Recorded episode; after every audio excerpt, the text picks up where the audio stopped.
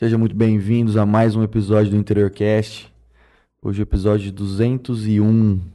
Já. Vencemos a marca 200, hein? Já. Quanto falamos antes de chegar nela, agora mais um após o. Inclusive, foi um baita de um episódio também. Com o Fer. Excelente profissional e excelente pessoa também.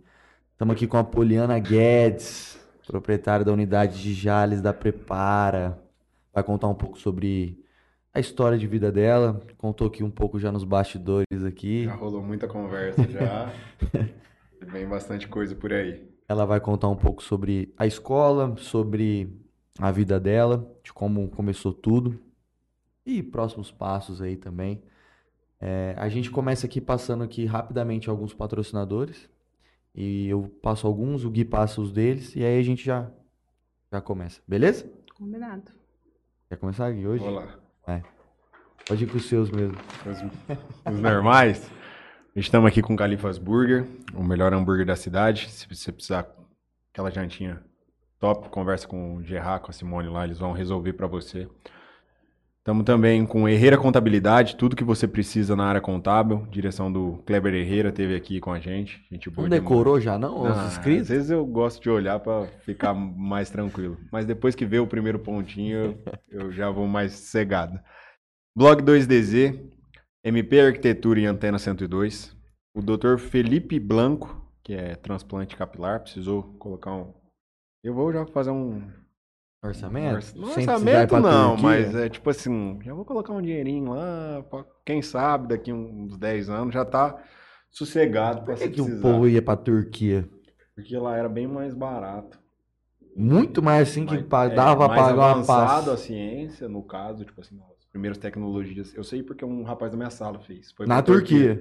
É, chama- também chamava Guilherme, Guilherme Piva. Ele tinha um grande problema, mas tipo assim, careca. Vamos, vamos ser sinceros. Aí o sonho dele era, ele juntou dinheiro na faculdade, que a gente não. Na facu... Já não temos muito dinheiro. Na faculdade, então, aí ele foi. E era por isso, porque lá tem melhores condições. Tinha, né? Não sei agora como que tá. A JR Telecom, soluções em rede e fibra ótica. Gob Cidadania. De Mateu Açaí Cupuaçu. Se você ainda não conhece, experimente o creme de pistache, especialmente em Fernandópolis e também em Mirassol, aqui em Jales também. Franqueadora, a gente tá com franquia aqui. Tá Verdade, vai- verdade, Vai ser verdade. legal. Também temos franquias. Não, Também estamos com Coque Jales, melhor escola de Jales aí, no quesito ensino fundamental e médio. Matricule-se. Bom, quero agradecer aqui a Solutions IP, empresa especializada em telefonia VoIP, Melfinet, internet fibra ótica, betcerto.net, se você aí que gosta de fazer aquela fezinha no seu time do coração, Grupo Venturini, referência em mármores e granito, ADM Eventos, é, o pessoal vai fazer um evento lá em Votuporanga dia 22 de abril, voltado para a área da saúde, palestra com, Edu, com o Paulo Musi, Oscar Schmidt e mais um monte de outras pessoas lá. É, dia 22 de abril. Quem tiver interesse aí, os ingressos estão disponíveis na Guichê Web. GSX Clube Náutica, aluguel de lanchas de 26 a 30 pés. E Live Institute, Nutrologia e Medicina Esportiva. Então vamos lá. Muito boa noite, Poliana. Boa noite, boa noite. Vamos saber um pouco mais quem é Poliana Guedes. Conta pra gente. Bom, Poliana Guedes, na verdade hoje é Poliana de Souza Guedes Ignácio, né? Nome de, de casada. Tenho 38 anos, uma filha de 5 anos e um bebê, né? Esse ano passado fomos agraciados mais uma vez por Deus com a oportunidade de poder gerar uma vida e trazer uma criança a esse mundo. Então, estamos aqui de completando 30 semanas com o Guilhermo de gestação, esperando aí que, que chegue com muita saúde. Você é de Jales mesmo? Não sou de Jales, eu sou de Ariquemes, Rondônia. Nascida, né? Morou lá muito tempo? Não. Já eu veio vim de cá. Rondônia com 4 anos para Votuporanga e Votuporanga fiquei até os 21. Então Jales apareceu na sua vida pela, pela Prepara. Jales apareceu pela Prepara. Jales eu só via na pista. Passava aqui todos os finais de semana de caminho à Ilha Solteira para ver a família em Votuporanga. mas nunca imaginei que fosse morar aqui. E aqui nós estamos já há mais de 10 anos. Tá, então, então vamos lá. É, você veio para Votuporanga então aos quatro anos, né? É, fez faculdade? Não finalizei. Não finalizei. Fui até o sexto semestre, né? São oito semestres, fiz até o sexto semestre de biologia. Tinha, Biologia. tinha aquele, aquele carinho, tinha não, tenho, né? Aquele carinho pela natureza, por preservar, por querer fazer algo de, de diferente pelo nosso planeta, né? Mas daí a, a vontade, aquele sonho de mudar de país e de repente mudar completamente a vida financeira fez com que eu trancasse no faltando um ano a faculdade e, E fosse embora. Foi quando você mudou. Você foi pra qual país? Aí nós nos mudamos, fomos para Espanha, Barcelona. E Essa decisão veio como? Conta pra gente. Como que você falou? Vou pra Espanha. Olha, é, foi uma ideia assim que né, partiu em conversa com meu irmão. Meu irmão trabalhou um tempo em São Paulo, né? Se formou, foi para São Paulo. Aí São Paulo é um lugar bastante desafiador, né? Além de você estar longe de casa, ele é, é professor de matemática, então ficou em São Paulo naquela correria, dividindo o espaço, né? Dividindo o quarto. Ele falou: "Ah, eu não quero mais ficar aqui não." Tem que gostar, hein? Aí voltou para casa, Um voltou para um Votuporanga. de Mas e aí, o que, que a gente faz? E nós tínhamos um primo que morava em Barcelona. Ele falou: não, então Vem pra cá." Vem pra cá, que é tudo muito fácil, tudo muito simples, né? E a gente, pois, tá bom. Então, Vambora. então vamos. O Júlio tinha acabado de, de sair do trabalho dele também, tinha ficado bastante tempo, né? Tinha trabalhado muito tempo como gerente financeiro, então um matemático, um gerente financeiro. E eu era. Na época eu estava como. Nossa, agora me fugiu. Agente de saúde num postinho, de, num postinho do meu bairro. Uhum. E aí trancamos a faculdade fomos embora, os Ó, três Chegou malucos. a hora, vamos pra Barcelona, essa é a Foi muito oportunidade. pouco tempo, né? Assim, a gente- entre Não a gente teve uma decidir. junção, uma juntada de dinheiro, um planejamento, foi O Júlio embora. tinha feito o acerto, né? Porque ele tinha saído da empresa, tinha trabalhado muitos anos, então Uhum. tinha o, o acerto dele. Eu também tinha saído fazer pouco tempo. Meu irmão tinha as economias dele do, do tempo que tinha trabalhado em São Paulo. Ah, então, então Que ano que vamos. foi que, que você mudou? 2005. Final de 2005. Arrumou Só faltava malas. 2006 para eu terminar a faculdade. Arrumou as malas e falou: Olha, estamos chegando em Espanha, vamos aí. E foram embora. Fomos embora. E aí a gente chegou lá e descobriu que o espanhol não é tão simples quanto a gente pensa, né? Não é igualzinho o português, não é super fácil, Ah, não, né? então é diferente. Totalmente doido, pelo amor de Deus. Vai muito tempo até acostumar, até conseguir realmente falar e entender tudo.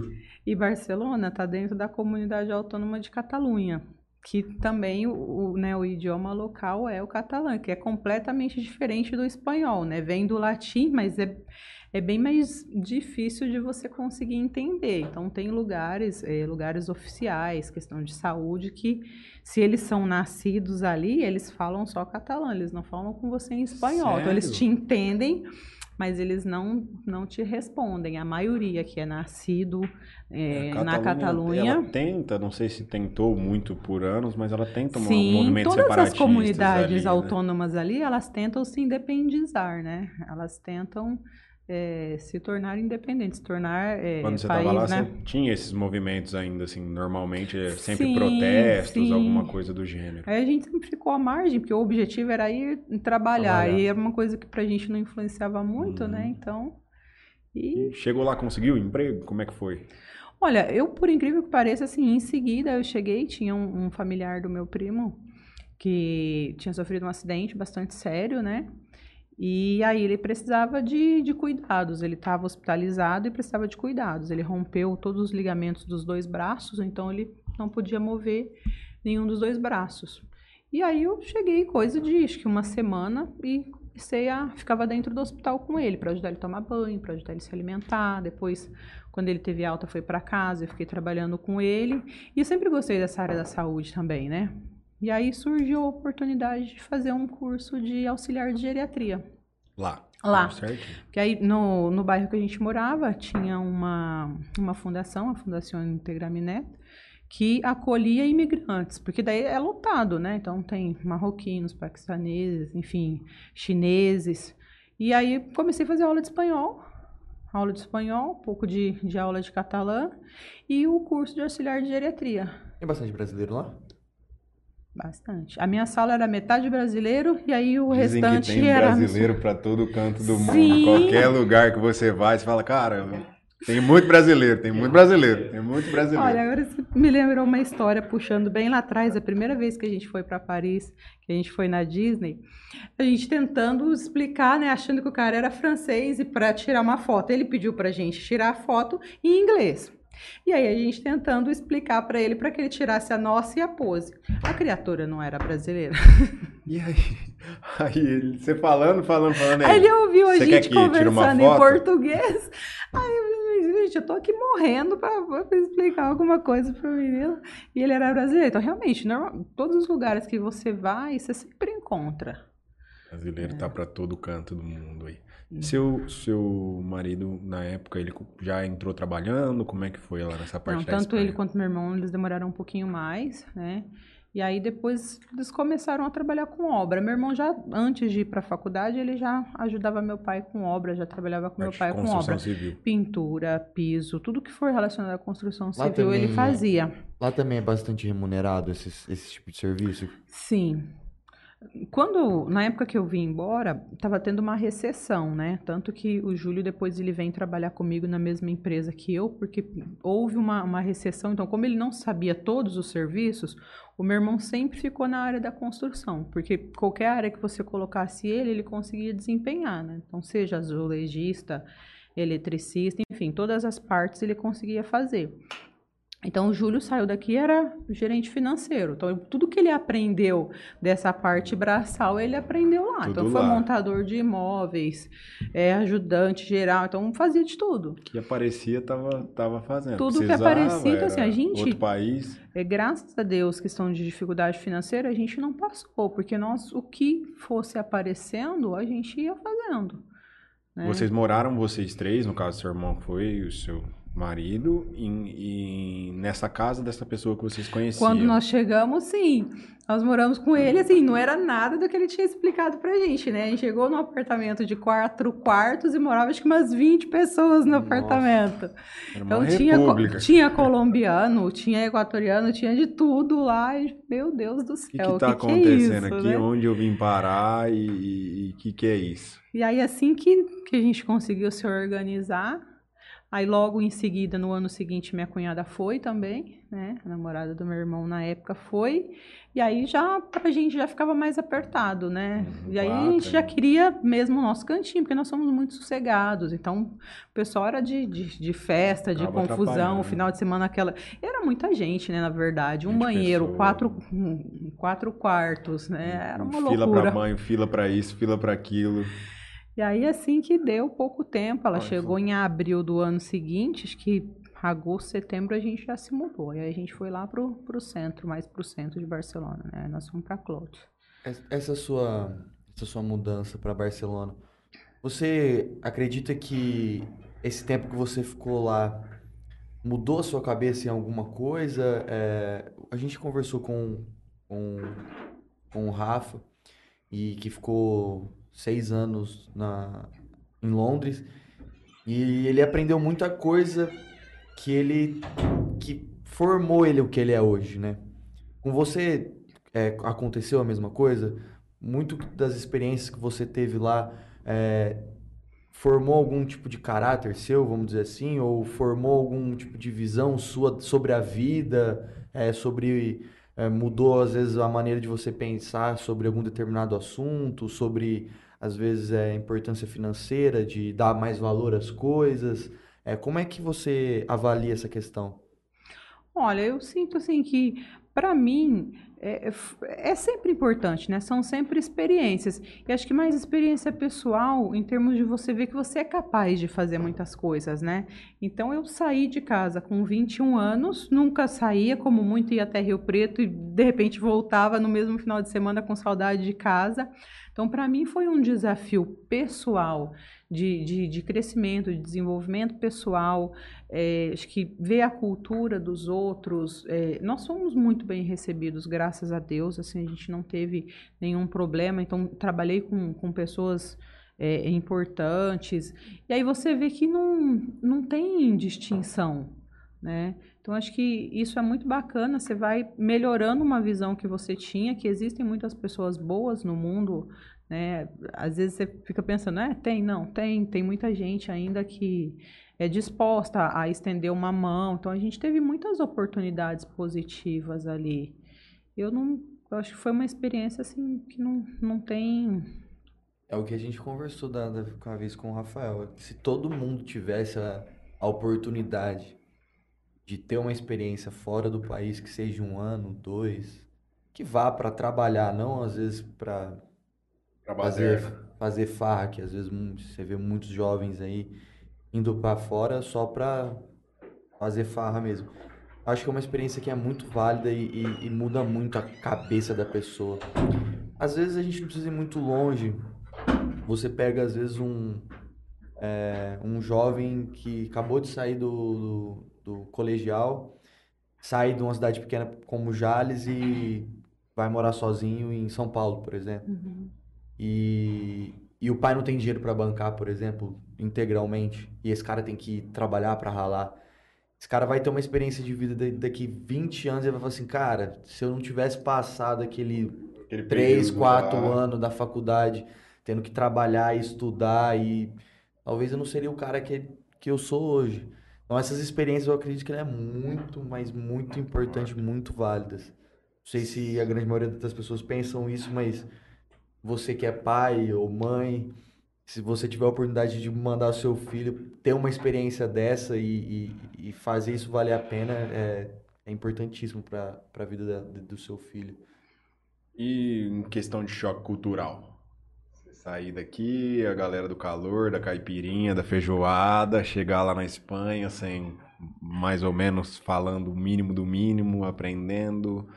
É, questão de comida, de frio, de tudo. Sofreu um pouco nessa é, parte? Da bebida não, porque, como eu falei para vocês antes, a gente é bem, é, bem, sim, tranquilo bem, tranquilo com isso, né?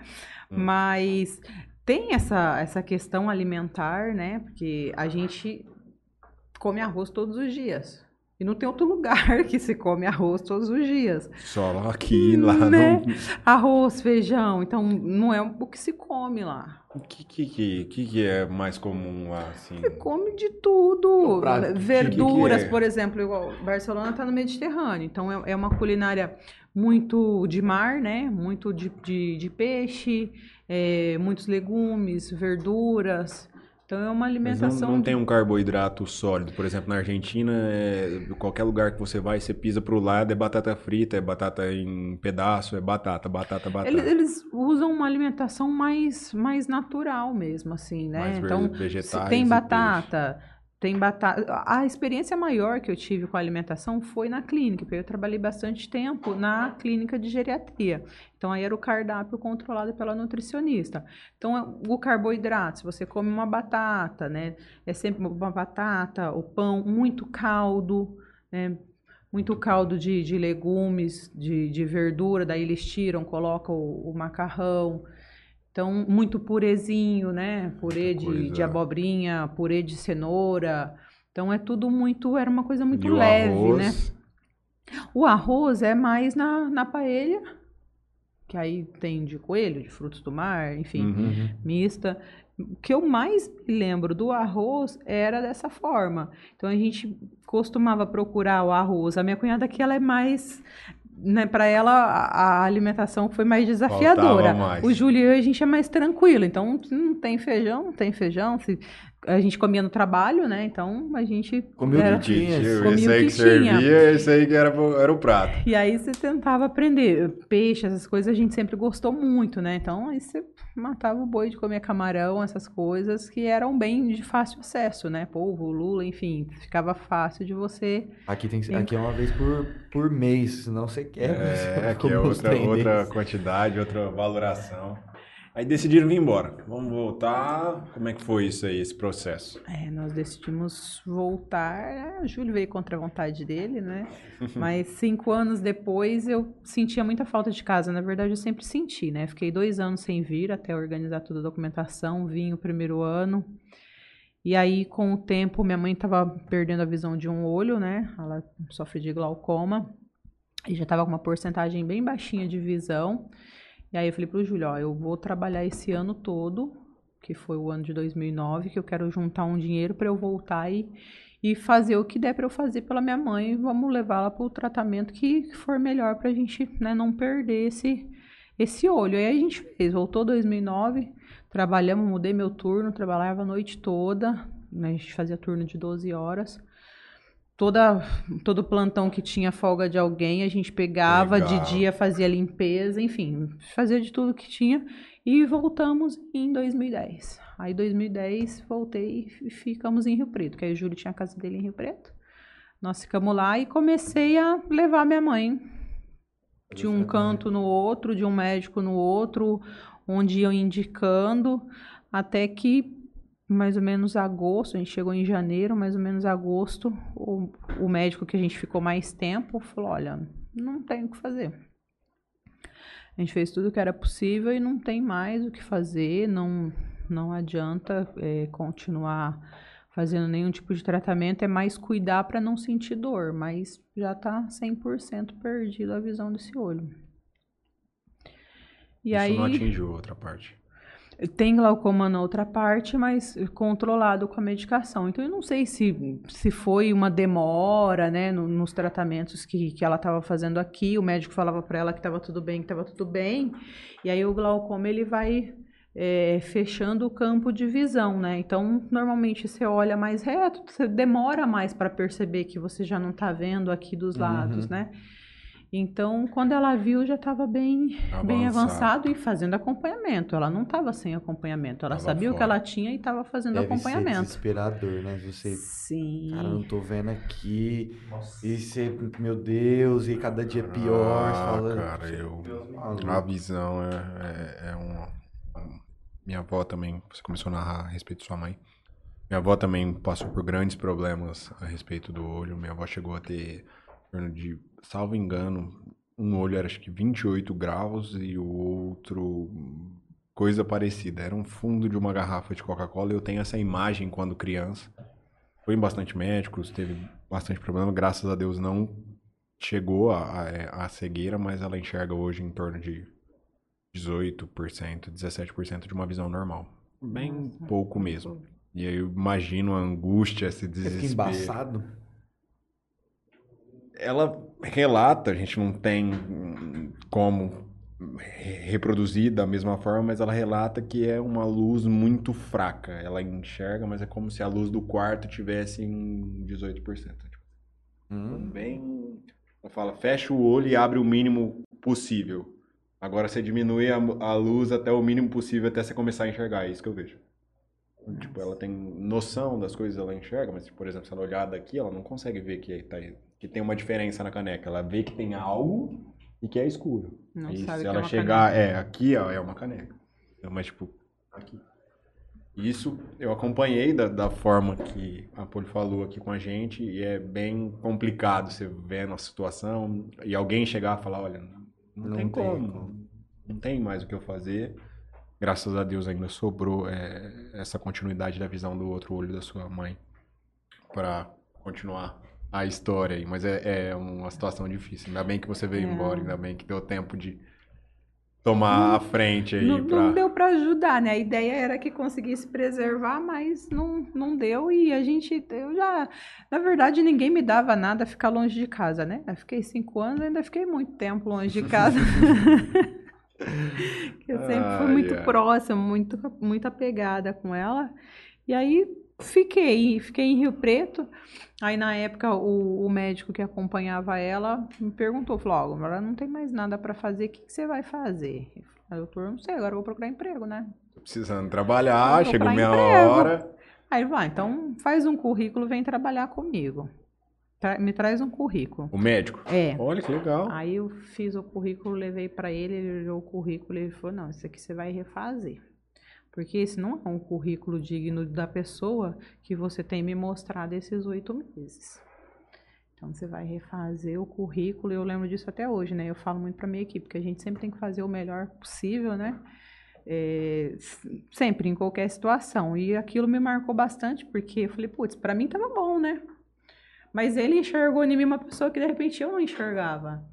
Né? Não, você vai refazer esse currículo e vai me trazer. Aí eu fiz, olhei e falei, Júlio, vem cá, me ajuda, olha aqui, né? O que, que, que tá que errado? Você acha? Como é, que detalhe que tá faltando? O que, que ele enxergou que a gente não viu? E aí levei, ele falou, não, então, então vem trabalhar comigo. Aí fiquei trabalhando com ele mais, mais de um ano, quase 2010 para final de 2011. E aí meu sobrinho ia nascer, ia nascer mais um sobrinho meu na Espanha, e meu cunhado falou, ah, se vocês conseguissem vir para me ajudar, porque ela já tinha um Uhum. pequenininho, né, falou, ah, tô fora de casa e, e outro pequeno, aí eu falei, ah, doutor, eu preciso de férias. Ah, quanto tempo? Ah, uns 45 dias, né, porque como é que eu vou deixar ela sozinha, né, recém-nascido? Não, 45 dias eu não posso te dar. Falei, ah, então, a família, para mim, sempre é muito importante. Falei, Júlio, você fica aí, eu, eu vou ir. Aí, me desliguei e fui. Voltamos. Tratou voltar pra lá. Voltou. Peguei minha Olha mãe, na Espanha peguei minha novo. mãe, peguei a mãe dela, falei, opa, vambora. Minha mãe nunca tinha entrado dentro do avião, né? Deixa Nunca. comigo, vambora, que agora vamos conhecer. Não, não E aí? vou, não vou. Falei, não, você não foi até hoje, agora você vai, né? Que eu falo que são oportunidades que a gente não pode desperdiçar, né? Falei, não, fui. Aí ficamos 45 dias, quase 45 dias lá, até ele nascer, já tá mais, mais organizadinho. E viemos embora. E aí, nesse meio termo, entre o trabalho, eu comecei a, a fazer curso na Prepara, o Júlio viajava. Eu ficava sozinha só trabalhando, falei, tem que fazer alguma coisa, né? Porque se procurar com um auxiliar de geriatria aqui, eu não ia tirar o que eu tirava lá. Era um salário mínimo, um turno doido. Falei, o que eu vou fazer? Não terminei a faculdade. E aí comecei a, a procurar alguma coisa para fazer. Apareceu a, a Prepara na minha vida, daí comecei a estudar. Quando eu voltei do nascimento do Gabi, a Prepara tem um, um programa de que facilita, né? Você, de repente, com empresas, enviar currículo. E aí me chamaram para algumas entrevistas. E uma dessas me mandaram para a franqueadora. É, tinha a oportunidade de trabalhar na unidade que eu estudava, que era no meu bairro, era perto de casa, né? Que Rio Preto é super pequeno, então eu tinha a oportunidade É de Rio Preto. É, a, a franqueadora é de Rio Preto. De Rio Preto. E aí eu tinha a oportunidade de, traba- de estudar perto de casa. E aí a, a franqueada na época, né, a, a Isa e a Carol, não, você vai é, para a franqueadora. Nessa época não era, não, não, não tinha sido comprado ainda pela. Pela. Não é Pearson? Não, é ao contrário. O seu Rogério que comprou a Microlins, a SOS e a People. A People, né? É isso, que, era eram de Camp- a administradas pela Pearson. Era uma galera de Campinas, não era? Um de, dali de perto de Campinas, ou de Campinas mesmo, não era? É, tinha, tem bastante gente hoje que trabalha meio que, Eu que à distância, o, né? Não sei, se, não sei se você vai saber quem é o Leonardo Andreoli. Uhum. O Léo tá à frente da Ensina, né? Da É. Ensina Mais. Mas acho que na época que eu conheci ele, ele tava na Prepara, se eu não me engano. E aí ele comentou uma vez que tava nessa transição, nessa fusão aí. Isso. E aí tinha uma galera que era de Campinas, que aí, se quisesse, ia ter que vir pra cá. Tinha a opção de vir pra. De, que ia trazer todo mundo pra cá. Aí tinha gente que não queria sair de lá. Ainda acho que cons- alguma galera ficou lá ainda por um Tem, tempo. tem muita gente que, que trabalha à distância, né? E aí vai vindo, não vou lembrar o, o nome de todo mundo, mas ele foi adquirindo, né? À medida que foi crescendo, foi adquirindo outras, outras marcas. O Rogério é o presidente lá. É, é o CIU, é o, o dono. Ele que criou o projeto, né, com a, com a equipe dele, criou, no- idealizou e só cresce. Quando você foi pra lá, você falou, vou fazer um curso, preciso fazer um curso, você entrou pra fazer o quê? Como foi Eu isso? fazia rotinas administrativas e inglês. Então, um dia eu fazia mais voltado para a área administrativa e o outro dia da semana eu fazia inglês. Aí você foi pra essa Aí eu fui para aula para principal. a franqueadora para poder trabalhar com a, a Master, na verdade, né? Que a Master é, é uma pessoa que liga a franquia a, a franqueadora é responsável por passar treinamentos, por, por ser esse, esse elo de, de ligação, né? Por organizar, é, auxiliar em todos os processos ali dentro de uma unidade.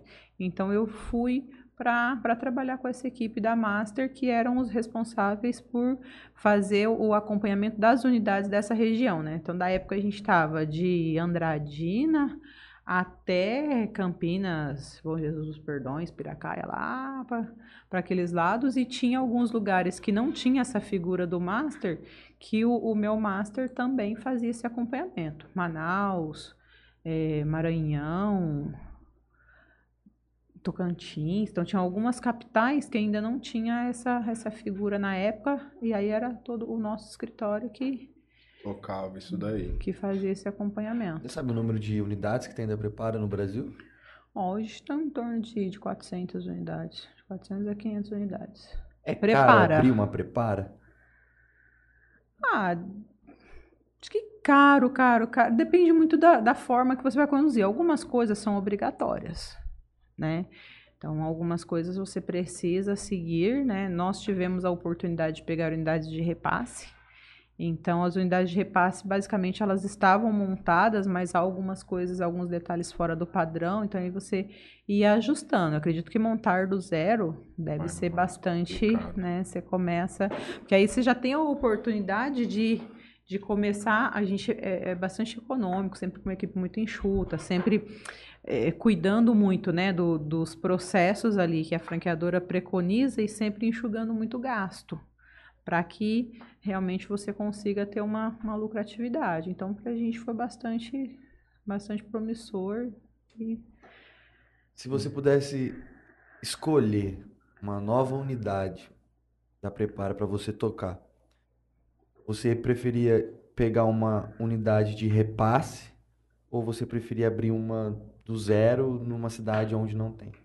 Olha, hoje eu, eu lido melhor é, com consultoria, ou seja, é, consertando aquilo que não está legal, sabe? Do que começar do zero. Então, seria, seria um, um repasse. repasse de novo, seria um repasse sem dúvida.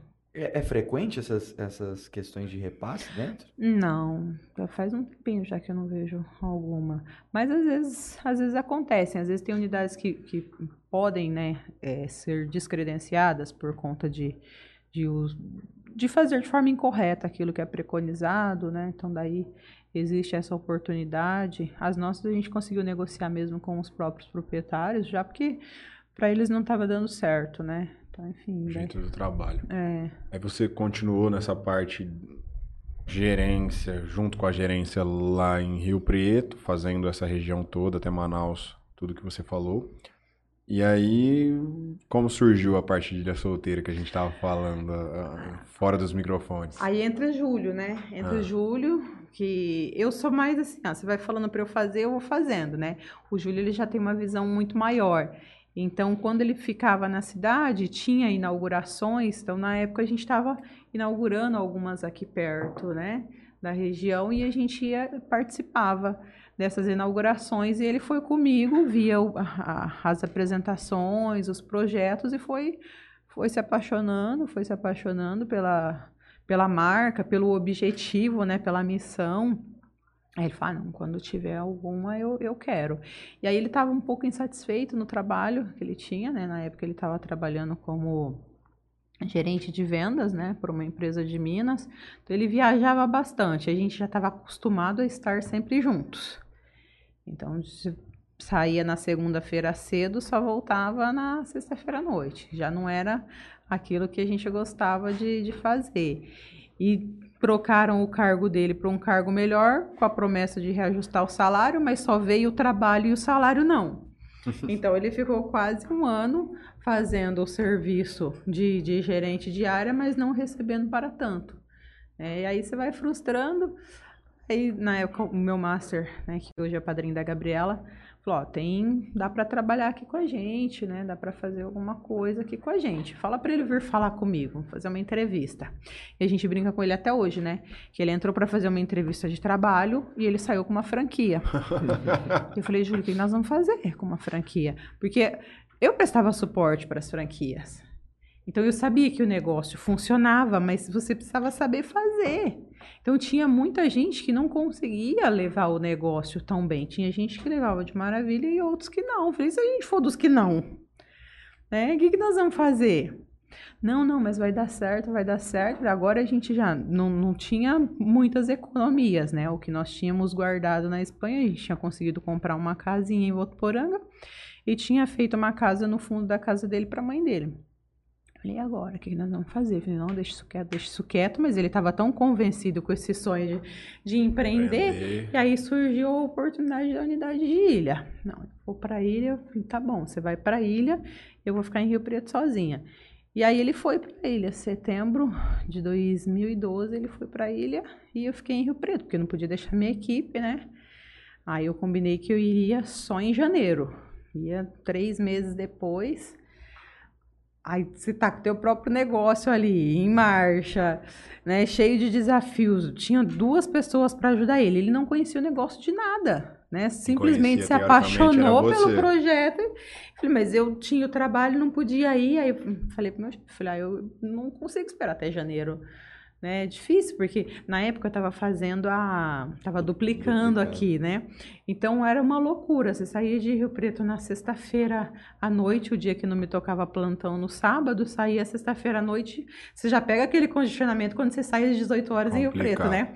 E aí depois você vinha esse caminho todo até chegar em Ilha, todo esse caos, depois pegar barrageiros ali, Deus me livre, para voltar no caminho, domingo. Hein? E aí eu levava a roupa suja para lavar, trazia a roupa limpa. Ele dormia num colchãozinho, rolava esse colchãozinho. Então assim, quando a gente começou, a família foi crucial. Né? E até hoje, né? Falo que assim, meu pai e meu irmão estão sempre com a gente, estão sempre do lado. E começou essa loucura de começar o trabalho ali, a gente tinha na época uma jovem que trabalhava, que era gestante, uma gravidez de risco, então ela não podia ir, era sistema trocando, tinha uma pessoa só na sala de aula para fazer três turnos de dia, tarde e noite. Enfim, era uma loucura. E ele com o sorriso daqui aqui, não, isso vai funcionar e tal. Pegamos umas economias do meu pai para não ficar com, com dívida, né? Se vai ficar, fica na família. Aqui estamos com a franqueadora para ficar com meu pai, não gerar juros. E graças a Deus, em três meses ele conseguiu devolver o dinheirinho do meu pai. Deu, colocou um jurinho em cima. Meu pai não queria pegar nem o dinheiro, que dirá o juro, mas, né, serviu quando a gente precisou. Então a gente, com alegria, devolveu para ele e daí só, só, foi, foi sucesso. Só foi só foi crescendo e aí organizando, aí que a gente começou a organizar a casa, né? Primeiro coloca o aluno para dentro, Primeiro precisa de receita. Uhum. E aí depois a gente foi né, organizando parede, organizando espaço, organizando fachada. E até nós ficamos dormindo na escola quase quatro meses. Aí final de janeiro. Parece que eu te contei isso aí, né, Guilherme? Final de janeiro que nós conseguimos alugar uma casa lá. E aí que nós fomos, ficamos meio que minha irmã na época estava trabalhando em Rio Preto, ela ficou na nossa casa. Aí deixamos as coisas tudo lá, né? Não sei o que ela vai usar a partir do momento. Aí quando ela falou, ó, eu não vou mais ficar aqui. Então, aí que a gente buscou as coisas e trouxe. Mas alugamos uma casa e dormia no chão também, no, no mesmo colchãozinho que a gente dormia na escola. Hum. E daí surgiu, ficamos um bom tempo lá, os dois. Em 2014 surgiu a oportunidade de, de Jales. Do nada também. Falou, olha, já está com repasse, vocês performaram de uma forma qualificada em ilha, estou com uma oportunidade para vocês, vamos conversar. E vocês foram. É, tinha, tinha um amigo que fazia parte da expansão, né? Na época dessa equipe que eu trabalhava antes. Aí ele falou, ah, eu também quero, quero empreender, quero trabalhar, quero né, sair. E aí ele veio, quando ele veio, ficou aqui uns 15 dias, aí você... É, é desafiador sociedade, né? Então eu e o Júlio, a gente trabalha junto mas é marido e mulher, você desentende, de repente, você... mas daí você levar isso com, com uma pessoa estranha, né, já é mais complicado, né? Então a gente se achava no direito de tomar a maior parte das decisões. É, para ele estava ruim também estar tá longe de casa. Então ele falou: para mim não, não dá certo. Então ficou acho que uns 15, 20 dias aqui. E falou: eu tô voltando para casa. E aí. Um. A, a gente tinha aprendido aí na trajetória que não seria legal a gente abandonar as coisas, né? Então o Júlio falou, não, eu não vou pra lá e vou tocar e você fica aqui. Daí eu fiquei em ilha, ele ficou aqui de novo, começamos toda a historinha de dorme para evitar gastos, né, para que cada empresa fizesse ali o, o seu o seu caixa, né, sem tirar de um lado para Uhum. poder colocar no outro. Então, para isso, se alugar uma casa aqui, outra lá, ficava inviável, né? Então ele ficou dormindo na escola até organizar. Então, hoje a- o prédio em si é muito diferente do que era antes, né? A gente fez algumas Sempre foi reformas. ali? Na nossa gestão, sim. Tenho entendido que era, teve uma época que foi mais para baixo, mas desde que nós assumimos em 2014 já era ali e a gente só foi fazendo adequações na casa. Era ali mais pra baixo. Hoje você tá mais ou menos em que altura? Hoje eu tô Na na, do- da- da, da da KNN. KNN. Da isso. KNN. Ali perto da padaria Mais Avenida. pra baixo, não me recordo, sendo sincero assim. E mais pra baixo ali era na antiga Da padaria, padaria Avenida, tem uma loja de motos agora lá, tem uma casa. Só se for na onde for aquela que foi aquela churrascaria lá por pouco tempo. Pode ser que em 2011. Ah, é onde é, é o negócio de pasta hoje? É, é. Só Eu acho que eu acho que casa era onde era o, o Kumon? Antes, que acho que é virando, né? Naquela É. casa grandona que ficou muito Ah, tempo É fechado, hoje é algo de saúde ali. Se eu não me engano, Era ali, porque às Sempre vezes tem foi algum. ali. É, sempre foi comum, sempre foi Sempre alguma foi coisa. Perto da sua assim. casa. É. É, hoje tem. Porque às vezes as pessoas mais antigas, né, falam, ah, era ali embaixo, né? Então eu acredito que seja ali, porque ali ficou muito tempo fechado, né? Ficou muito tempo Ficou. parado. E aí o desafio foi Jales. Performaram Jales. Como que foi essa Performamos saída Jales. de Ilha Solteira? Não. É, nós ainda ficamos, né? Acho que nós ficamos uns. Isso foi 2014, nós ficamos até quase metade de 2015 nessa. Separados de novo, né? Indo e vindo, indo e vindo. E aí deu certo, graças a Deus, Deus abençoou a gente de comprar uma casa aqui. Aí nós nos mudamos pra cá e daí eu que ia. Então eu ia, o nosso contador, ele tem um escritório de contabilidade lá também, então pegava carona com ele, a gente ia juntos, né, todos os dias e aí voltava. Eu só não ia de sábado, só se tivesse alguma intercorrência, aí eu ia sozinha.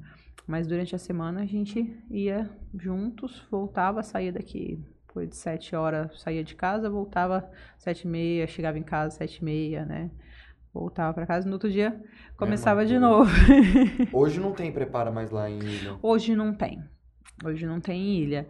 E aí a gente tinha esse sonho, né, de, de ser pais, de, de engravidar, e você sempre deixava para depois, né? Olha, vamos tentar uma estabilidade financeira, que a gente consiga ter um pouco mais de tranquilidade, para poder dar um pouco mais de atenção, né? E aí, 2000 e, final de 2015, eu falei, ah, não, vamos começar a negociar aí, colocar à venda. para mim estava muito desafiador ir e vir, é, ficar longe de casa. Então você começa a encontrar dificuldades, porque Cansativo demais. e cada um tem sua forma de gestão, né? Então eu tenho uma forma de trabalhar, o Júlio tem uma forma de trabalhar, juntos a gente trabalha bem, porque aí um consegue fazer aquilo que o outro não vai bem. Então o meu lado é mais pessoa, o dele é mais comercial. Então ele é aquela pessoa que enfrenta mais as coisas. O meu é mais trabalhar ali com os colaboradores, né? Então para mim já era mais desafiador isso da a parte da venda. Então começamos a ter uma queda de, de resultados. Aí eu falei, ah, eu aí comecei a dar uma, uma surtadinha, aí comecei a fazer treinamentos de desenvolvimento pessoal, aí fui para Aracatuba, fiz um treinamento que também foi um, um divisor de águas assim para organizar os pensamentos, né? Adquirir umas ferramentas para que você conseguisse seguir firme ali para não, não surtar. E aí depois eu falei, ah, não, não é fracasso, né? É que chegou um momento que eu queria muito engravidar, mas eu não podia fazer isso com duas horas de viagem todos os dias, né? Tinha como. Vocês encerraram lá ou vendeu? Nós repassamos para lá, tinha um, um moço que ele estava morando em Caçu, né? Fez faculdade, foi para Caçu e queria retornar para ficar perto dos pais. Então aí casou certinho, né? Eu falo que tudo no tempo de Deus. E aí ele voltou para casa e, você eu vim para cá e eu fiquei na minha, né? A gente falou de, de, de como foi, como é que surgiu e tal. É, mas fala para o pessoal e pra gente aqui O que, que vocês oferecem hoje lá na Prepara? O que é a Prepara hoje? Bom, a Prepara é um centro educacional né, que oferece treinamentos na área administrativa, na, na área de informática, tanto operacional como avançado, né, o operacional pacote Office, Windows, e avançados, área de designer gráfico, Core, Photoshop, é, os web designer, programação. Então tem N são mais de 70 opções de idiomas. A gente tem inglês na área de saúde, tem o profissional da saúde que atende um pouquinho de cada área, né? Tanto auxiliar odontológico, é, auxiliar médico, técnicas de recepção. Ah, tem muita coisa, hein? Tem muito, são mais de, de 70 opções, e né? De, diver, de diversos, diversos segmentos. segmentos. Exatamente. Mas aí são as aulas lá são o quê? São é, Acho que esse, esse, acho que é o meu, minha, minha maior dúvida. Ali é uma casa. Se você tem 70 opções de curso, como, como é que funciona? é que, que como funciona? funciona essa logística? É, os cursos, eles vêm prontos pra gente. Nem a Unijaz tem 70 cursos e é o tamanho Não, é, é, uma logística... Eles vêm prontos pra gente, então eles são transmitidos para os alunos, né, de uma forma interativa, mas via sistema, via portal do aluno, hum. né? É AD é, de forma EAD, mas, mas não, não tem é... a interação porque está constantemente monitorado por um educador. Então fica um profissional ali, né, que mas já realizou. Que eu vou na escola. Ó, hoje a gente prefere que vá, né? Mas com a pandemia, então ficou, ah. nós, graças a Deus, não precisamos fechar nunca, né? Seu Rogério ele tem uma visão muito à frente. A hora que ele viu as coisas complicando, ele já lançou o portal, já colocou no ar. Então, em seguida, a gente já conseguiu atender esses alunos de imediato, né? Nós fechamos na época 23, 24 de, de março, né? De 2020. Uhum. E a gente, no dia seguinte, já estava com a galera toda no, no ar fazendo. Claro que com algumas dificuldades, mas não precisamos nunca fechar, né? Ficar sem atender. Então, fica, o aluno, ele pode ir na escola, que a gente prefere porque fica o educador o tempo todo. Então, esse contato... É muito bom é muito melhor do que você fazer na sua casa, você assistir a aula em casa. Porque tem as distrações. Eu costumo brincar com os alunos. Né? Você tem a geladeira, você tem o WhatsApp que não para de entrar mensagem, é, as notificações o do Instagram. No computador aqui já vendo outra coisa. Então tem muito aluno que faz aula pelo celular. Então você imagina, você vê né, as informações numa tela e os recursos, porque você não tem um mouse, então você vai praticar informática, vai praticar um Word, um Excel, ah. um PowerPoint, né? Sem o recurso de, de um mouse, sem você ter é, utilizar todas essas funcionalidades o aprendizado não sai, né? Mas na pandemia a gente não tinha escolha. Então esse distanciamento se fez necessário. Então hoje eu tenho alunos de Minas. Então não tem como eu trazê-los para cá.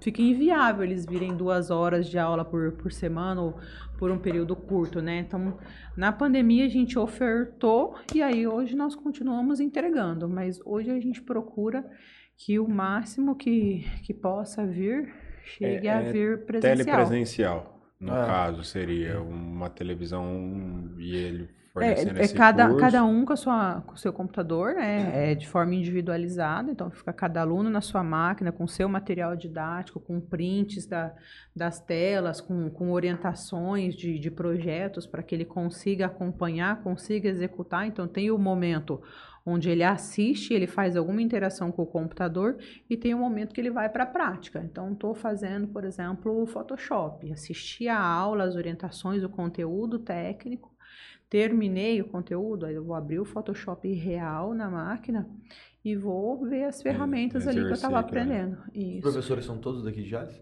São. Hoje eu, tô, hoje, eu tô com a, hoje eu tô com a Jéssica. Na verdade, os meninos eles não são formados em um único conteúdo, hum. porque daí seria humanamente impossível eu ter um para cada área. Então, eles fazem os nossos cursos, normalmente... Hum? É muito legal, eu tô... eles vêm da, da FATEC, hoje eu tô com o Matheus, que se formou em ADS, Análise e Desenvolvimento para Sistema. Então, eu sempre costumo pegar o pessoal de Análise e Desenvolvimento de Sistema, é, Gestão Empresarial, né? Então, daí a Jéssica, que está à frente da sala, tem bastante conhecimento na área administrativa e eles vão fazendo também os, os nossos cursos, para que eles estejam sempre à frente do, do aluno. O que faz um aluno de Minas se matricular na prepara de Jales e não em uma prepara de Minas? Eu espero que, que seja. Bom, Minas, o que eu tenho mais perto é aqui, é, é Carneirinho, Estrela da Barra. Eu espero que seja a nossa capacidade de, de ter conquistado ele, né? Ao invés de, de os outros. Também não sei qual é a distância que tem ali, né, deles. Vocês não podem, por exemplo, não sei se isso com certeza deve ser alguma das restrições que a franquia deve é, impor. Por exemplo, o curso de Photoshop, a, a franquia ela passa um preço médio de que você tem que cobrar. Ou não, você pode cobrar o preço que você acha que, que... Não, tem. A gente tem, tem as orientações né, que são passadas em treinamento, tem os cálculos que são mais, mais adequados para que você Chega consiga né, ter ali um, uma, uma saúde financeira é, estável. Né? Então, eles passam as orientações, claro que é, é diferente uma cidade de 50 mil habitantes para São, São José do Rio Preto, para São Paulo, por exemplo, né? Mas aí tem, a, tem as orientações, aí você vai fazendo os cálculos e, e vai adequando. E eu, você como essa parte aqui em Jales, você conotou que consegue alcançar alunos, por exemplo, de Minas e não tem problema, por exemplo, eu sou de Botuporanga e veio estudar com você. Qual que é essa? Não tem problema. Porém, aí pela ética profissional, o Votuporanga tem unidade. É, então Você tem que meio que jogar esse cara é, para lá. Então, se cai pra gente algum interessado de uma cidade que tenha, que eu sei que tenha, então eu passo, né? Minha equipe aqui. já é instruída a passar o contato da unidade ou pegar o contato dessa pessoa e entregar para a unidade. Né? Então, na, na pandemia, você ficou um pouco sem fronteiras, aí você ia mais com a ética, porque dava para você pegar de muitos lugares. Então, é, você não pega da própria cidade, mas aí você conseguia fazer trabalhos mais longes, né? Porque era a distância. Então, não, não tinha Dava muito... controlar tanto. Aí você vai mais pela ética, né? Fazendo é, trabalhos de digital, cuidando mais da da limitação de, de quilômetros, né, para que não, não entrasse na área do outro. Na pandemia, teve bastante gente que cancelou os cursos, parou. Como é que foi esse, essa, essa época da pandemia aí? Porque como a galera tava, mais que a galera tava em casa, mas muitos perderam o emprego. Assim, pelo que você falou dos cursos, eu vejo que o, o seu público é um público mais de classe C, vai, vamos dizer assim, né? E geralmente é os mais afetados em, nesses tipos de, de situações, né? Tipo, da pandemia, muitos devem ter perdido o emprego, é... eu não sei qual é a, a, a faixa de idade do, dos alunos, mas chegou a ter uma queda de, de, de, de alunos ou não, aumentou, a galera, por causa de estar tá perdendo o emprego, a galera se interessou em, em, em fazer novas coisas para poder depois voltar para o mercado de trabalho melhor preparado? Como é que foi essa época? Teve de tudo, né? Tem esse que, que é aquela história de um enquanto uns choram, outros vendem lenço, né? Então teve quem se interessou e teve quem ficou com medo, ou às vezes até né, puxou um pouco a rédea por essa questão de, de ter perdido o emprego. Então, houve, houve um equilíbrio ali. Né? Na pandemia, graças a Deus, a gente teve, conseguiu manter um, um equilíbrio ali. Era mais questão de, às vezes, o aluno que não conseguia se adequar, então ele se distanciava um pouco, aí você fazia algumas negociações para que ele se mantesse à margem um tempo. Teve muitas questões emocionais, né? Teve muita gente que ficou afetada emocionalmente, então não conseguia lidar com a situação, então precisou se afastar. Enfim, teve N, teve N situações.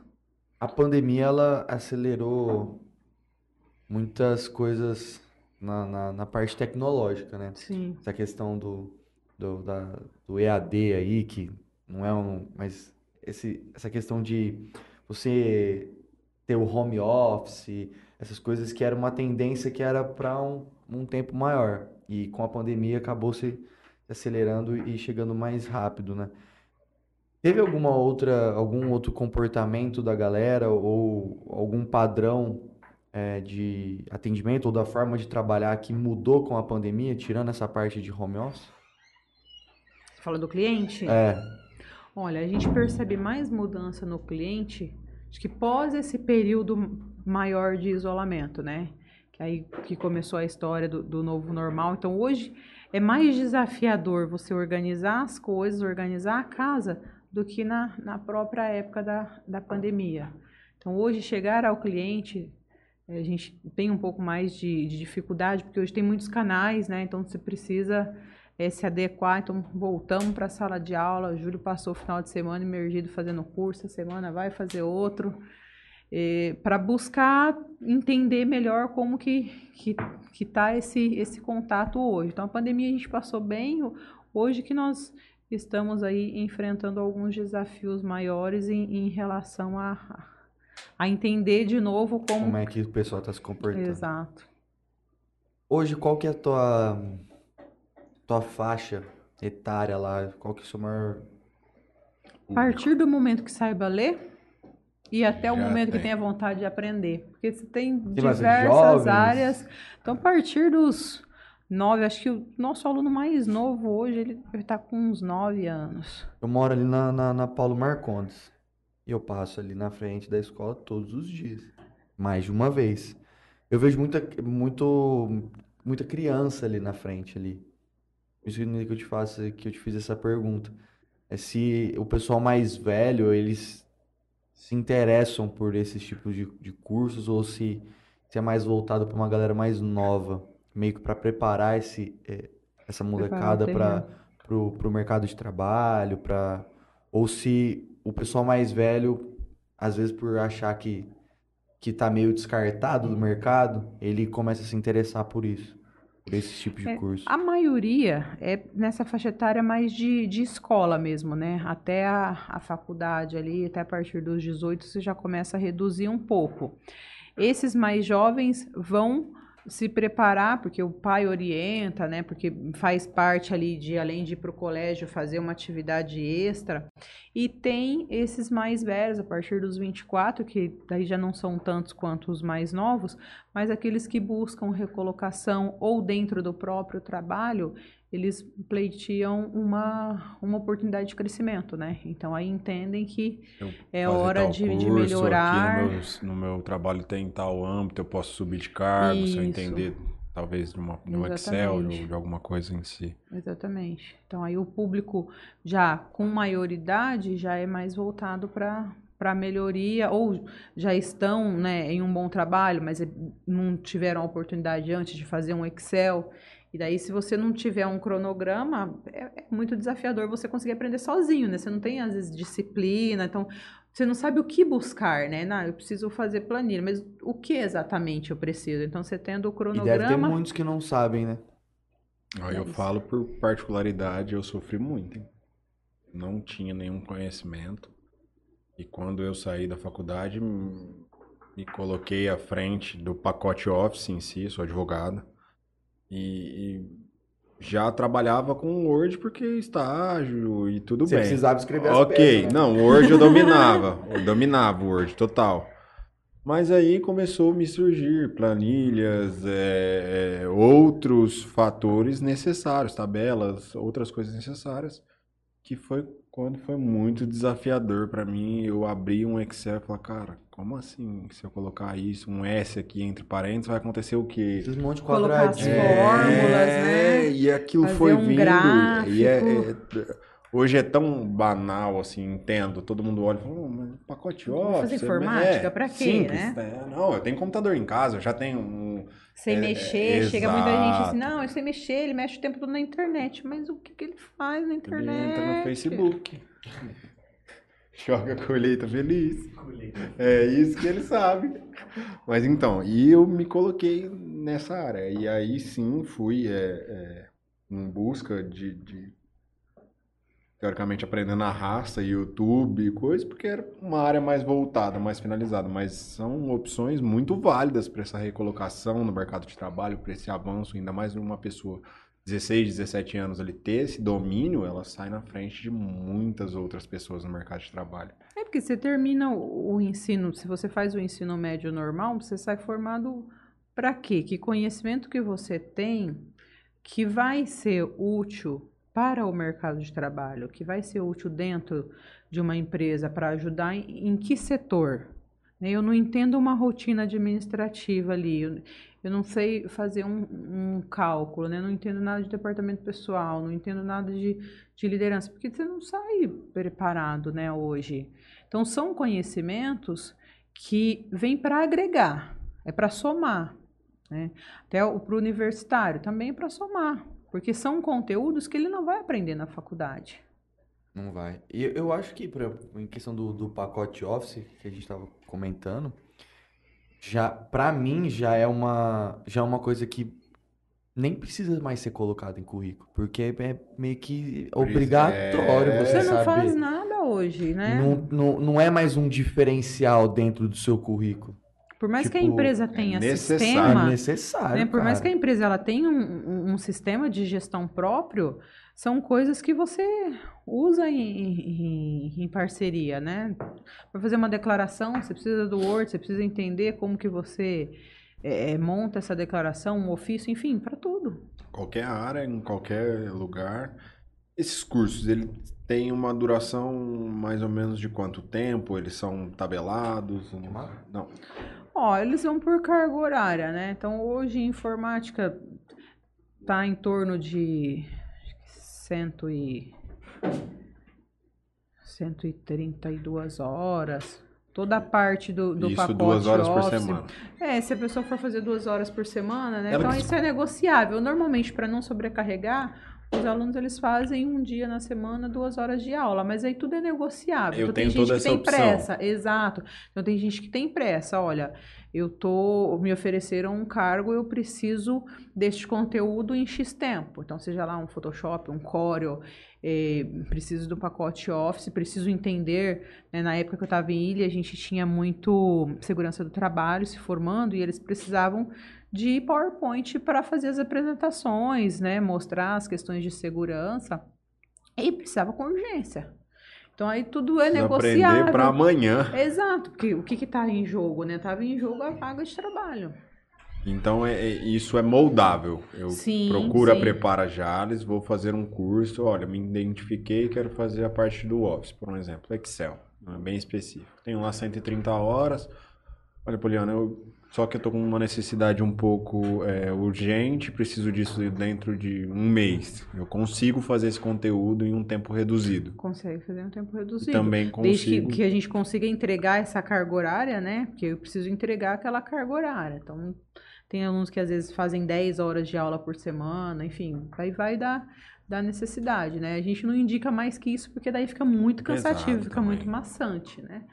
Mas dá para dá pra fazer. Tem vários alunos que acabam procurando diversos cursos, por exemplo, ah, vou me matricular, vou Acabei fazer um, já vou fazer Não, outro. às vezes até dois ou três ao mesmo tempo. Ó, hoje de manhã tinha uma mãe, e a, a consultora educacional estava atendendo, e justo eu estava na recepção na hora que ela saiu. E aí ela falou para a secretária, dá uma olhadinha certinho, o que que foi tudo que ele fez, porque ele está aqui desde 2019.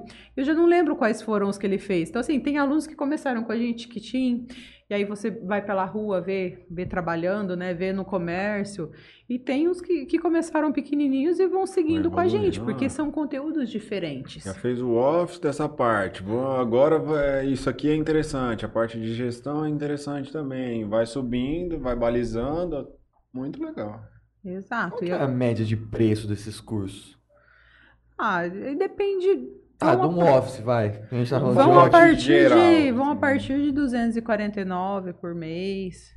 Então aí depende muito Do que, da que é, a carga horária, como que vai ser essa isso. disposição, o que- Exatamente. qual é o forneitamento do material e tudo Isso. mais. É bem Aí a taxa de acessível. inscrição, aí Bem tem o material acessível. didático, porque aí o material didático ele é individual, né, os livros, então ele fica com, com os alunos.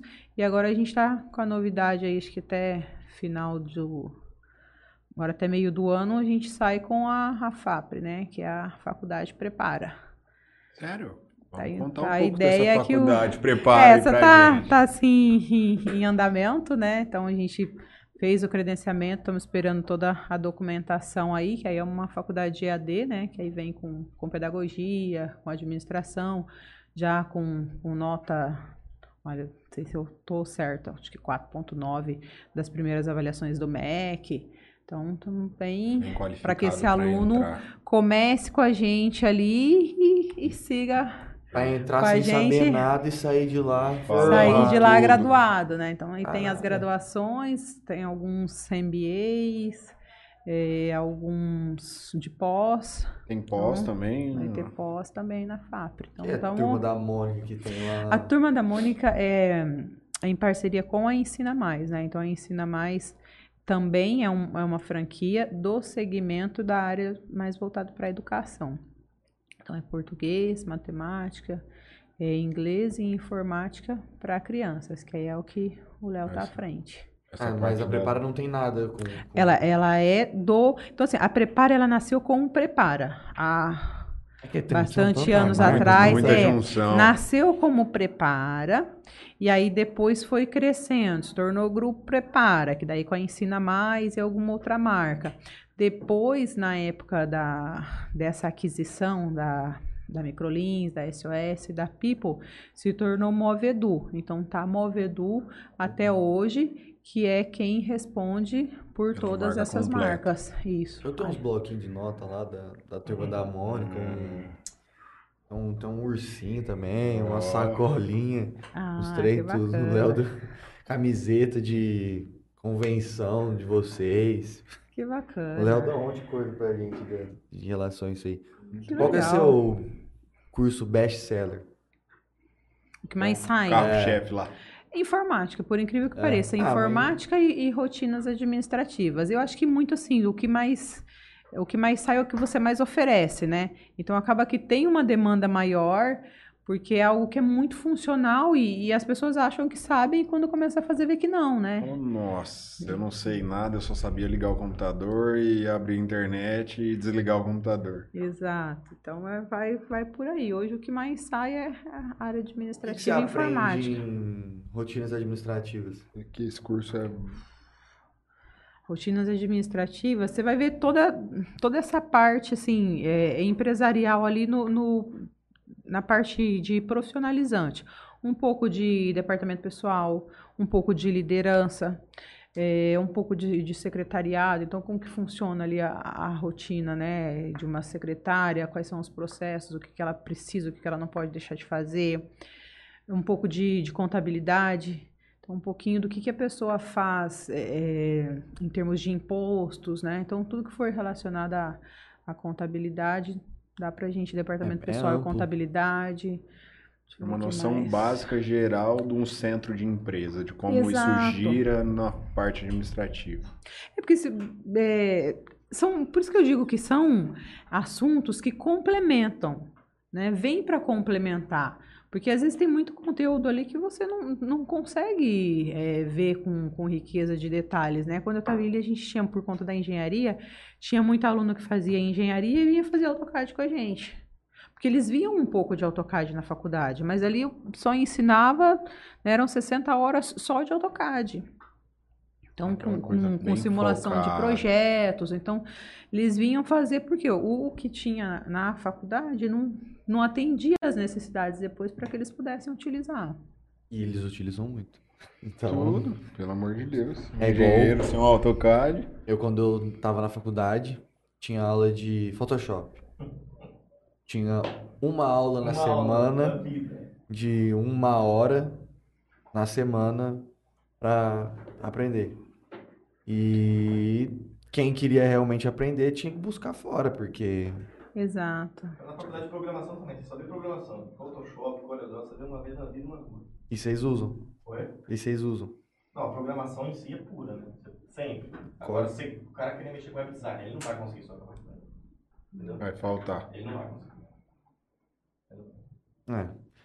Eu tenho uma última pergunta pra você, pra gente não ficar tomando muito seu tempo. Qual que é o conselho que você se daria há cinco anos atrás? Qual o conselho que a Poliana de hoje daria pra Poliana de cinco anos atrás?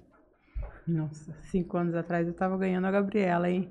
Eu acho que há cinco anos atrás eu iria mais devagar, que é o que eu vou tentar fazer com o Guilherme agora. Eu falo para minha equipe, falo, gente, ó, vocês cuidem de tudo, porque eu vou querer ser mãe um pouco, né? Porque a Gabriela veio no, no turbilhão e, e ficou. Mas eu não faria nada de nada de diferente, sabe?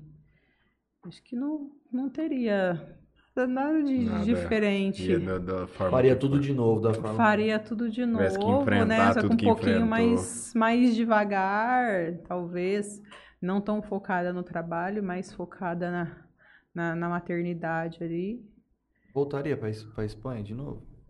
Cara, eu não, eu não sei se eu tenho coragem hoje, né? Já, agora fez 13 anos, em janeiro fez 13 anos que nós voltamos para cá. A gente voltou duas vezes a passeio. E É um lugar que para viver é top, mas é o mesmo motivo pelo qual eu voltei para cá, né? Eu tenho os tá aqui. meus pais hoje, então não me vejo vendo eles uma vez por ano, estar com eles 30 dias no ano, né? Não sei depois, talvez alguém fale, não, você está errado, porque o pai vai embora e vai ficar. Mas eu, eu sinto essa necessidade de estar próximo. Lá na Espanha, nos Estados Unidos, sei lá, fora do Brasil, tem esses, esse, é, esse tipo de escola, tipo a Prepara? Existe?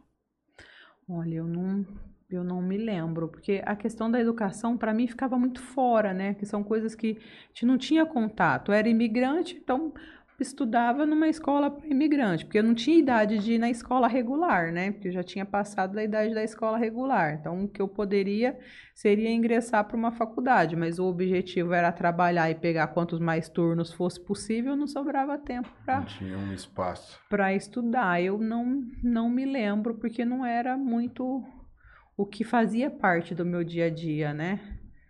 Então eu não. Talvez se não tivesse, tá aí uma.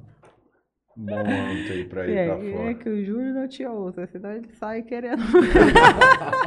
Eu passei ali, ele tá, tá lendo É, o jornal. ele Escutando, ele tá escutando a gente. tem uma, ele tem paixão, né? Loucura para voltar. Aí você vê, é mais desgarrado, né? Ele é filho único, só tem a mãe e mas eu já minha cabeça não estaria 100%, não É, estaria plena focada fora nisso. de fora de casa, não estaria plena.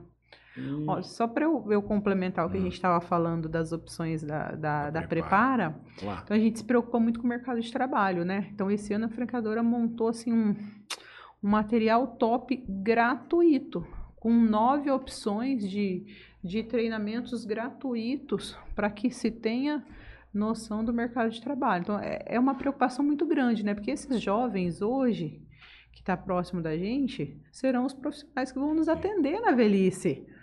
Então é uma preocupação muito grande, porque são as pessoas que vão estar à frente de uma mesa, atendendo os nossos avós, atendendo os nossos familiares, atendendo os nossos filhos, né? Então tem aí nove opções que foram lançadas esse ano, só Onde entrar no site, no site. Entra no site, tem essas opções. Só entrar no site da Prepara que eu consigo ter acesso a esses consegue novos conteúdos a a esses respeito. conteúdos gratuitos ou é só clicar em algum botãozinho lá do Instagram ou do Facebook que venha vem direto para a nossa área administrativa daqui para passar as orientações. Muito legal. 100% gratuito. Isso é legal. Informação gratuita também é bom. Muito bom.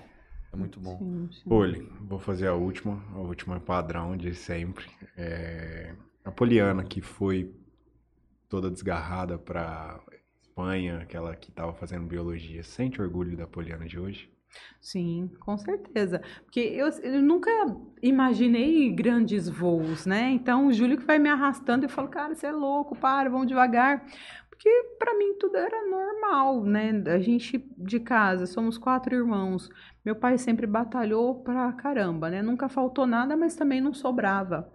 Então eu não imaginava, né? Então com a, a prepara para a Europa, a gente trouxe experiência de vida né, vivência. E a Prepara mudou financeiramente a nossa vida. Então, a gente foi adquirindo alguns bens para que a gente pudesse ter né, essa tranquilidade financeira. Então, sem dúvida, muito, muito mesmo. Às vezes eu preciso relembrar e falo, opa, pera lá, minha filha, você está com medo do quê? Você saiu daqui, Olha, olha você que, foi tudo que embora, aconteceu. Né? Vai, como assim? Você tá esse medo todo, né? E aí esse ano a gente está com um projeto novo aí também de, de consultoria, voltando para a área da saúde um pouco, de certa forma, né? Voltando às, às origens da Espanha. Estamos trabalhando, de certa forma, com consultoria na área de geriatria, né? Num, em casa de, de repouso. Então, é um projeto também um para. novo caminho aí que Vamos ver se, se colhemos frutos desse projeto novo. Muito sucesso aí, esse novo projeto É. e, e a prepara, né? Muito sucesso pra vocês. Queria te agradecer. Viu que não é esse bicho de sete cabeças todo, né? que é bem muito tranquilo. foi Não muito sei legal. Se, se você ainda tá. Meio tenso ainda, mas espero que você tenha gostado. Vai voltar aqui outras vezes pra falar de. novos Diversos assuntos, Projeto novo. projeto. É. novo. A E aí a esperar. gente traz o Júlio aqui pra sentar aqui. junto com você. pra Aí conversar e então, contar um pouquinho da trajetória dele também. vocês complementam uma coisa a outra. É, Eu costumo dizer, né, para minha equipe que a, a prepara não é, não somos nós dois, né? Então a gente, se a gente vai bem é porque por trás a gente tem uma equipe que, que nos apoia, uma equipe que está ali, né, de lado a lado e eles, pô, não, mas você tem que compartilhar. Eu falei, não, gente, não compartilhe para ninguém ver. Pelo amor de Deus, não, não. E aí hoje eles compartilharam no, no, no Insta da, da escola, mandaram, eu falei, ah, bem legal. então eu fico muito feliz, né? Porque o sucesso que a gente tem é porque por trás a gente tem essa equipe maravilhosa. E pessoas. As Pessoas. pessoas hoje são importantes, principalmente nessas questões de empresa. A gente já conversou com diversas pessoas aqui, diversos empresários, pessoal que tem comércio e tudo mais. E todos relatam que é muito difícil ter pessoas dentro da vistam sua a empresa camisa, né? que vistam a camisa. Então, se você que é empresário, você que tem comércio, se você tem algum funcionário ali que veste a camisa, que realmente é, dá importância para aquilo, que você reconheça isso, porque hoje tá difícil de encontrar esse tipo de pessoa. Muito difícil. Eu e o Gui estamos agora nessa, nessa área aí de, de, de franquias também, e a gente tá vendo que o que o pessoal falava é realmente totalmente verdade. verdade. e é muito difícil. A gente tem que valorizar quem veste a camisa ali com vocês. Tem pessoas também que estão em outro tempo da vida, talvez não tão prósperas a vestir a sua camisa naquele momento, ou qualquer camisa que seja. Mas é, é o conjunto que faz a empresa e é o conjunto que faz a Prepara ser esse sucesso aqui dentro de Jales, junto com vocês. Com certeza. Quero agradecer você mais uma vez, Poli. Muito obrigado. Muito obrigado. Eu por que contar agradeço. essa história aqui. Quero agradecer a todo mundo que nos acompanhou hoje. Quero pedir para quem não for inscrito no nosso canal, por favor, se inscreva no nosso canal. Isso faz a gente levar o conteúdo para outras pessoas. Vou passar aqui uns agradecimentos. O Gui passa os finais dele e a gente encerra. Quer fazer os seus já primeiro? Quero. Quero Vamos lá. agradecer a Frama Comunicação. Se precisar qualquer coisa a respeito de marketing, tanto dentro da cidade ou em qualquer lugar do país, internacional também, a gente vai conseguir chegar. E Google Tradutor tá Google aí. né? Tradutor tá aí. E parcela aí soluções financeiras. Precisou parcelar qualquer coisa, conversa com a gente.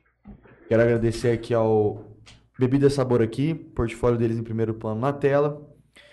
Toquinho Center Car e Oliver, corretora de seguros, com unidade em Jales e Urânia. Se precisou de seguros, só cotar com o pessoal da Oliver. E que agradecer a. Prepara, E a que tá Prepara. preparando tanta gente aí para o futuro. Nossa, Nós que slogan, hein? agradecemos a oportunidade.